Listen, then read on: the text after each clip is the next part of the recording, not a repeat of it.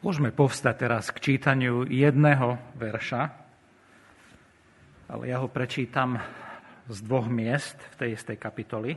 Žalm 62, 1 by sme teraz čítali. Žalm 62, prvý verš. Len v Bohu sa moja duša upokojí, lebo od Neho je moja spása šiestom verši. Len v Bohu sa moja duša upokojí, lebo od Neho je moja nádej. Amen. Toľko bolo z čítania Božieho slova. Tak ako som už povedal na začiatku zhromaždenia, dnes je štvrtá adventná nedeľa s témou pokoja. Keď sme stáli na Prahu tohto roka, 2020. Ja mám veľmi rád párne roky. Ja som sa tak, s takou nádejou, tak tešil. 2020 to bude jeden úžasný rok. Hľadeli sme dopredu, dávali sme si rôzne predsavzatia, mali sme rôzne očakávania, predstavy, ako bude ten rok vyzerať, robili sme si rôzne plány kto z nás tušil, že to bude takto vyzerať? Že 2020 bude takto vyzerať. Kto tušil, že v marci sa zavrú obchody, prevádzky, dokonca aj fabriky, že mnohí budú pracovať z domu, že deti sa budú učiť z domu, že nebude ústna maturita a vyrastie generácia bez maturity a takto ich budú nazývať. To sú tí, ktorí nematurovali v tom roku. To bude ich poznávacie znamenie do konca života. Kto by tušil, že deti budú doma sedieť za obrazovkou mobilu alebo počítača celé každodenné vyučovanie. Nie na dva týždne, ako vtedy sme si mysleli, keď som vešal oznam na dvere, ale mesiace, keď sme celkom zvládli dobre prvú vlnu, začali sme sa vynárať a rozbiehať počas leta. Kto tušil, že príde druhá vlna šírenia nákazy a že budeme znovu zavretí, že budeme znovu obmedzení, obmedzovaní, znovu s rastúcimi obavami, strachom o svoje zdravie a o zdravie svojich blízkych. Vidíme, zažívame, že druhá vlna je oveľa horšia. Počúvame že sa nemocnice naplňajú, že niektoré sú už plné. Niektorým z nás zomreli na COVID-19 priatelia, niektorým známi, niektorým kolegovia, niektorým príbuzní. Choroba sa nevyhýba zdravým, nevyhýba sa mladým, hercom, športovcom, slávnym, ani bohatým ľuďom. Sme na konci roka 2020 a táto v úvodzovkách nenormálna situácia trvá 9 mesiacov a neuberá na sile. Naopak, stáva sa intenzívnejšou. Prináša strach, vyrušuje z bežného pokoja, z pohodlia, dráždi k nepokojom, k nespokojnosti, rozoštváva ľudí, vyvoláva otázky, vyvoláva hnev, prináša rozdelenie, rozpaľuje vášne a nepriateľstvo medzi ľuďmi. Dezinformácie, destabilizácia, demoralizácia. A právom sa teda musíme pýtať, ako sú na tom veriaci. Kde sú veriaci v tomto národe? Čo prežívajú veriaci a čo prinášajú veriaci ľudia do spoločnosti v tejto ťažkej chvíli? Čoho sú plní veriaci ľudia v tejto situácii? Každý rok, niekedy viackrát, niekedy menejkrát, za každým prežívame určité hľadanie, obavy, či sa trafíme, keď chceme zavesiť nový plagát alebo banner na stenu. Modlitebne zvonku. Modlím sa za nejaké posolstvo, za nejaký verš, pravdu, ktorá by mohla osloviť. S týmto blížiacim adventom som nič neprežíval, preto som poprosil Zuzku Aňušovú, aby vybrala ona text z Božieho slova. A keď mi poslala tento text tohto verša, lebo ten verš Žalm 62.1 to je náš verš na budove našej modlitebne. Len v Bohu sa moja duša upokojí, lebo od Neho je moja nádej, vonku je nádej. Hneď mi bolo jasné, že to hovorí k mojej duši, že to potrebujem počuť, že to potrebujeme my počuť, potrebujeme prijať a potrebujeme to uveriť, aby sme boli ľuďmi, ktorí šíria nie nenávisť, nie nepokoj, nie obavy, ale ktorí prinášajú pokoj do tejto spoločnosti a ktorí sú v tejto spoločnosti múdri, pretože žijú s Kristom, pretože majú Boha v svojich životoch a žijú s ním preto nemusia byť zmietaní vlnami našej spoločnosti ani strachu na celom svete, ani v našej krajine. Či je niekto z demokratickej strany alebo zo socialistickej ľavice. Len v Bohu sa moja duša upokojí, lebo od Neho je moja nádej.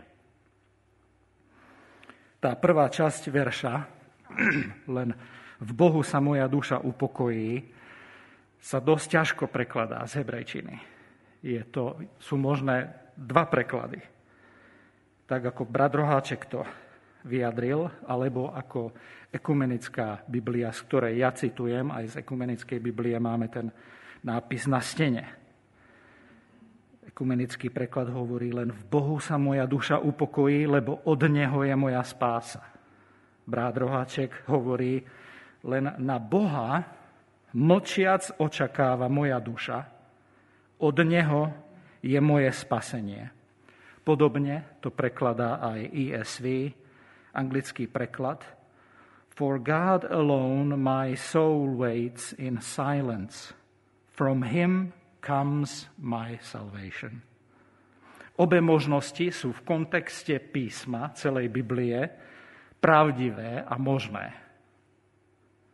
A ja by som pre dnešok podržal dôraz toho ekumenického prekladu, ktorý je na modlitebni. Len v Bohu sa moja duša upokojí, lebo od Neho je moja spása. V prvom verši máme slovo spása. Ale v šiestom verši máme len v Bohu sa moja duša upokojí, lebo od Neho je moja nádej. Potrebujeme aj spásu teraz, z minulosti, v prítomnosti a potrebujeme aj nádej. Nádej do budúcnosti. Pre náš zajtrajší deň. Pre Silvester. Pre Nový rok. Pre desiatý deň v Novom roku. Tak ako pre tristý deň v Novom roku. Potrebujeme záchranu, pomoc, spásu teraz a potrebujeme nádej do budúcnosti. Potrebujeme neochvejnú, pravdivú, nie falošnú nádej pre naše duše. Lebo bez pravej nádeje prídeme k zúchvalstvu skôr či neskôr. Nech je to akákoľvek ľudská schéma, akýkoľvek spoločenský konštrukt alebo systém potrebujeme sa znovu takto na záver adventu pred vstupom do Vianoc upokojiť. Potrebujeme novo, na novo prežiť a prijať spásu, záchranu a potrebujeme novú nádej do zajtrajšieho dňa. Pretože evanielium nie je jednorázová záležitosť. Evanielium to nie je na jeden deň, na jednu situáciu, ale evanielium je na každý deň po celý život, po celý náš život. Potreba pokánia nie je jedna udalosť ale na všetky momenty zlyhania v živote. Upokojenie duše nepríde bez evanielia, nepríde bez viery, nepríde bez pokáňa. Prvý verš hovorí, Dávid ho vyznáva, že naša duša potrebuje upokojenie.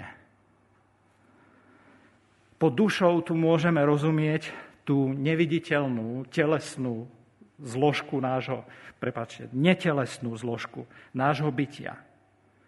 Naše vnútro, biblicky naše srdce s jeho emóciami, jeho schopnosťou rozmýšľať, našu vôľu,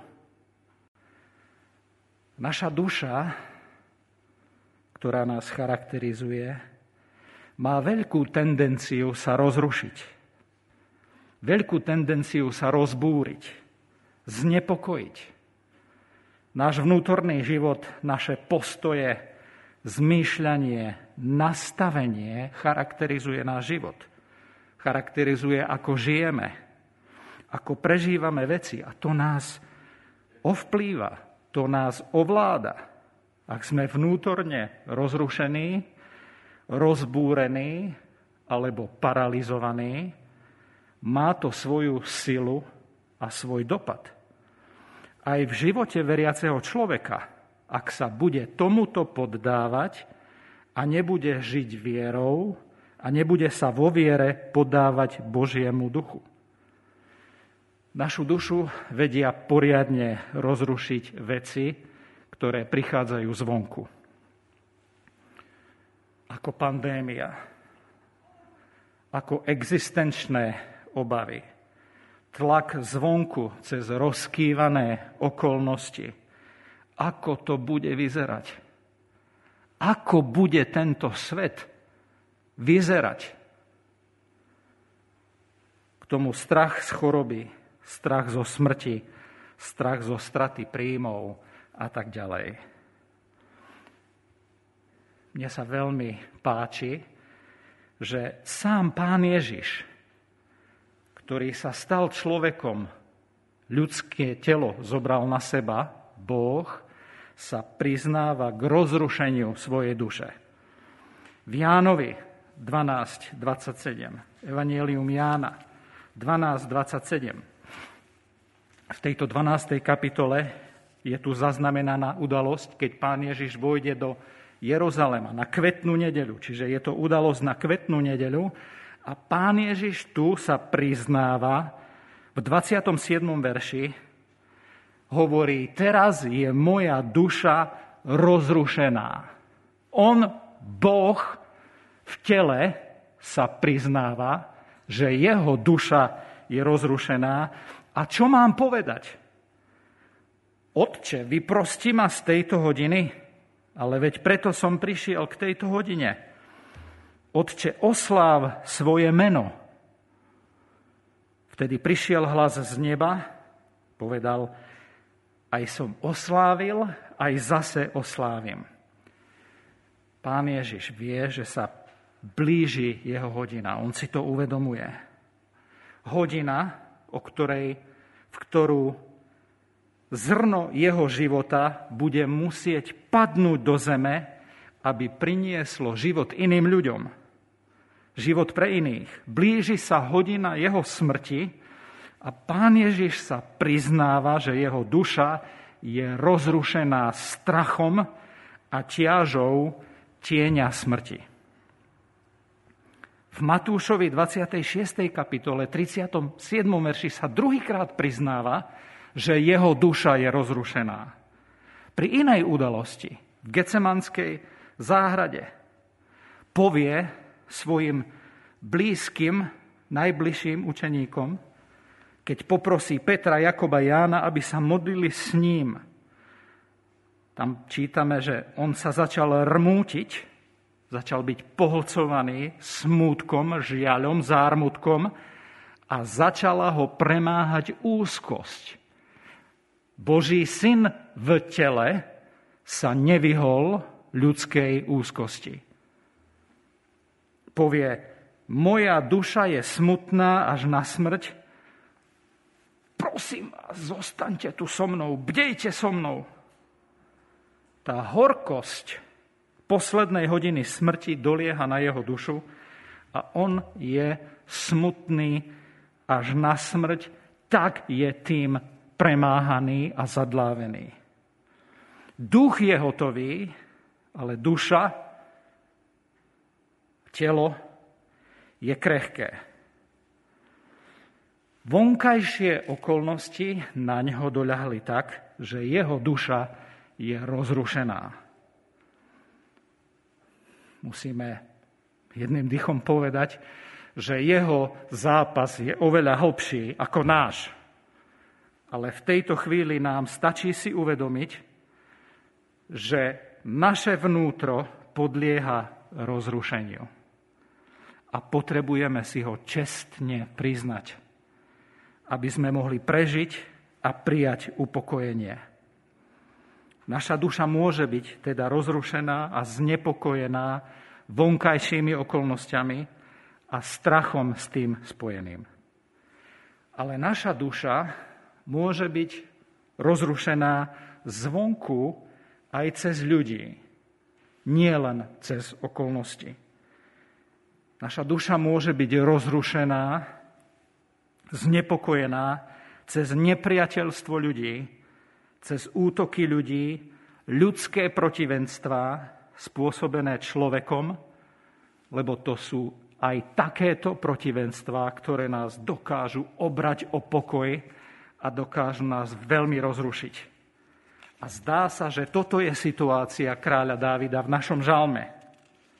Že uvedomme si, že on je kráľ. Napriek tomu, že je kráľ a má všetko pohodlie, aké by chcel, vianočný strom plný, až sa pre, e, stôl, plný, až sa prehýba od jedla, a on prežíva protivenstva od ľudí.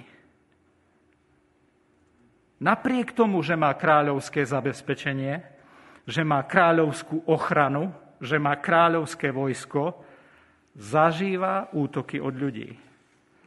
Štvrtom verši píše, dokedy budete útočiť na človeka, úkladiť mu o život, hroziť vraždou, používať k tomu klamstvá, byť v tom pokrytec, pokrytci a falošný, navonok žehnať a vo vnútri snovať úklady. Dávid, ktorý má všetko, sa priznáva k svojmu stavu duše, hovorí, cíti sa ako stena, ktorá je nachýlená na spadnutie. Už ste niekedy boli pri takej stene? Že stačí do toho ďobnúť a celé sa to zrúti. Múr, ktorý sa rúca, píše tam, povedali by sme, ale však je tak kráľovský zabezpečený, čo sa stiažuje? Však má všetko. Jak sa môžeš takto cítiť?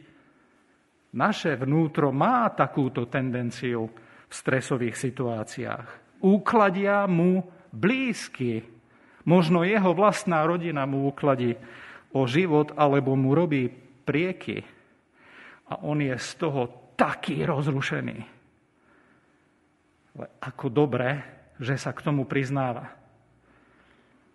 Pán Ježiš hovorí otvorene svojim nasledovníkom. Nie len tam pred 2000 rokmi, ale nám, nám nasledovníkom. Pán Ježiš povie Matúšovi 10.34 Nedomnievajte sa, že som prišiel dať pokoj na zem, neprišiel som dať pokoj, ale meč. Lebo som prišiel rozdeliť človeka proti jeho otcovi a dceru proti jej materi a nevestu proti jej svokre a nepriateľmi človeka budú jeho domáci. Ten, kto má radšej otca alebo mater ako mňa, nie je ma hodný. A kto má radšej syna alebo dceru ako mňa, nie je ma hodný.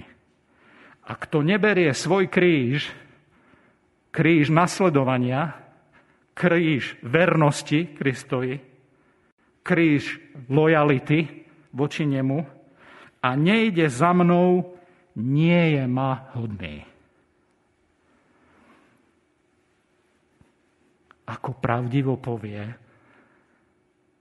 veriacemu človeku do 21. storočia, do postmodernej doby relativizmu a neexistujúcej tolerancie, o ktorej sa toľko hovorí, že lojalita ku Kristovi a vernosť ku Kristovi a vernosť jeho svetosti a čistote bude prinášať nepriateľstvo, bude prinášať neporozumenie, bude prinášať útoky aj tých najbližších. Vernosť ku Kristovi môže poriadne rozrušiť našu dušu. Stačí tam vonku alebo kdekoľvek povedať, že chcete žiť svetý a čistý život a budú vás vysmievať a budú vami pohrdať alebo priamo na vás útočiť. Naša duša môže byť rozrušená zvonku cez okolnosti, naša duša môže byť rozrušená zvonku cez ľudí, ale naša duša môže byť aj rozrušená zvnútra. Teraz myslím na pozitívne rozrušenie, cez usviečanie Ducha Božieho, cez nepokoj, ktorý dáva Duch Svetý, keď súdi hriech v našom živote. Myslím na usviečanie Božieho slova. Židom 4.12 hovorí, lebo slovo Božie je živé a účinnejšie a ostrejšie nad každý meč dvojsečný a prenikajúce do rozdelenia duše a ducha, klbov a špikov a spôsobné posúdiť myšlienky a úmysly srdca.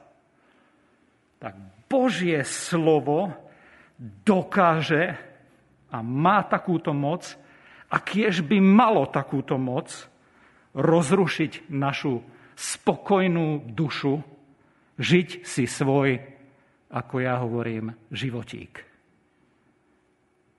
Cez usviečanie Duchom Svetým z hriechu.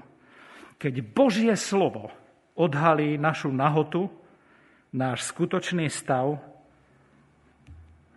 sú to také situácie niekedy, a kiež by boli veľkou výzvou, v ktorých by sme sa mohli zadusiť pod váhou hriechu ak skutočne vidíme svoju vlastnú biedu, naša duša je z vlastnej slabosti rozrušená, zronená, ak naozaj vidíme, aký sme biední a slabí.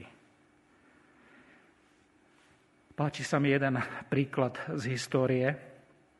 Cirkevný otec Augustín žil na prelome 4. a 5. storočia mal veľmi zbožnú matku, on žil v Afrike, dnešné Alžírsko. Na jej usmernenie alebo aj presvedčanie sa ju poslúchol a presťahovali sa do Milána, do Talianska. A táto jeho mama, Monika, on mal neveriaceho otca. Táto mama sa za ňo neustále modlila a zápasila za jeho spásu. Za to, aby odovzdal svoj život Bohu. Augustín žil bohémským a bujarým životom, v ktorom nič nechýbalo. Na jej prehováranie odišiel z Afriky do Milána v roku 384 tohto letopočtu. Počúval tam kázne zbožného muža. Ambrózia, tiež cirkevného otca. A pod vplyvom Ambrózovho učenia a zoznámením sa s listami apoštola Pavla prežil slávne obrátenie. O dva roky neskôr, ako tam došiel, v 386. Čítal si listy apoštola Pavla v jednej milánskej záhrade a vnútri počul hlas, že vezmi a čítaj. Tak ešte raz to zobral a číta rímským 13, 13, 14. A tam mu zrak padol na tieto slova. do jeho života, do života tohto bohéma a tohto bujaro a divoko žijúceho muža. A čítal, žime počestne ako vodne, nie v hýrení a opilstve, nie v smilstve a necudnosti, nie v svároch a žiarlivosti, ale oblečte si pána Ježiša Krista a o telo sa nestarajte podľa jeho žiadostí. Rímským 13, 13, 14. Z rozrušenia svojej duše, keď uvidel svoju vlastnú nesvetosť a špinu, došiel k vyjadreniu jedného slávneho citátu, ktorý sa stále cituje v súvislosti s ním, keď Augustín povie a prežije, stvoril si nás pre seba, pane, a nespokojné je naše srdce, kým nespočinie v tebe. Prežil to, čo kráľ Dávid v prvom verši našej kapitoly. Len v Bohu sa naša duša upokojí, sa moja duša upokojí. Lebo od Neho je moja spása. Upokojenie duše, skutočné upokojenie duše. Mohol by som povedať až väčšné upokojenie duše. Nielen dočasné, prichádza totiž len a len a len a len a len a len cez Boha. Šestkrát sa to v našej kapitole hovorí. Len v Bohu sa moja duša upokojí. Len v Bohu je moja spása. Chcem zakončiť slovami pána Ježiša Krista, ktoré, ktorými som začínal dnes ráno v Jánovi 16.33. Pán Ježiš počas toho takého dôverného času posledného, ktorý mal s, učeníkmi, povie, a ja znovu prečítam, verš 33 zo 16. kapitoly, to všetko, čo im hovoril, som vám hovoril na to, aby ste mali vo mne pokoj. Na svete budete mať súženie, ale dúfajte, ja som premohol svet. V túto adventnú nedeľu roku 2020 po deviatich mesiacoch pandémie nám pán Ježiš hovorí, že skutočný pokoj nájdeme iba v ňom hovorí v ňom, v osobe. Rozrušenie duše sa nedá vyriešiť k pokoju cez odstránenie zlého spoločenského zriadenia, cez vyriešenie všetkých vonkajších okolností, cez vymiznutie pandémie, rozrušenie duše nepríde cez vakcínu, cez mierne príznaky choroby, cez nezomretie alebo odstránenie všetkých nepriateľov a všetkých konšpirátorov. Cez Neho, v ňom je spása. V ňom je pokoj. A preto Pán Ježiš môže na plné ústa povedať, na svete budete mať čo budeme mať na svete? Súženie budete mať na svete? Čuduj sa svete, pane, ty nám hovoríš, ľuďom 21. storočia, pohodlným kresťanom, že budeme mať súženie. Veď únik zo súženia, to je možno niekedy náš najvyšší cieľ. A pán Ježiš nám hovorí, ale prosím vás, Veď súženie bude robiť len to, že vás bude ešte viacej ťahať ku mne, lebo iba vo mne nájdete skutočný pokoj. Dúfajte, povie. Preto dúfajte. Dúfať znamená, majte nádej, len v Bohu sa moja duša upokojí, lebo iba od Neho je aj moja nádej do zajtrajších dní. Ale on končí slávne, že uprostred ľudského súženia, kvôli porušeniu, kvôli hriechu a kvôli takému nastaveniu celého sveta, celej prírody, ľudského srdca, budete mať súženie. Ale dúfajte, majte nádej, pretože ja som čo urobil? Ja som premohol svet. Tak nech tieto slova premôžu dnes aj nás, že v ňom je pokoj, v ňom, v osobe je spása, je záchrana. Uprostred súženia je v ňom sila, je v ňom život, je v ňom spása. Pokoj na každý deň. Pre rodiča, ktorých tu máme vpredu a ktorí sedia tu a pozerajú nás teraz, pre toho, ktorý možno zápasí s covidom alebo s inou chorobou, pre toho, ktorý možno prechádza útlakmi od rodiny a útokmi kvôli jeho vernosti a jeho viere v Krista, Pán Ježiš nám hovorí a chce nás premôcť svojim slovom. Dúfajte, majte nádej. Ja som premohol svet a on je víťaz. Amen.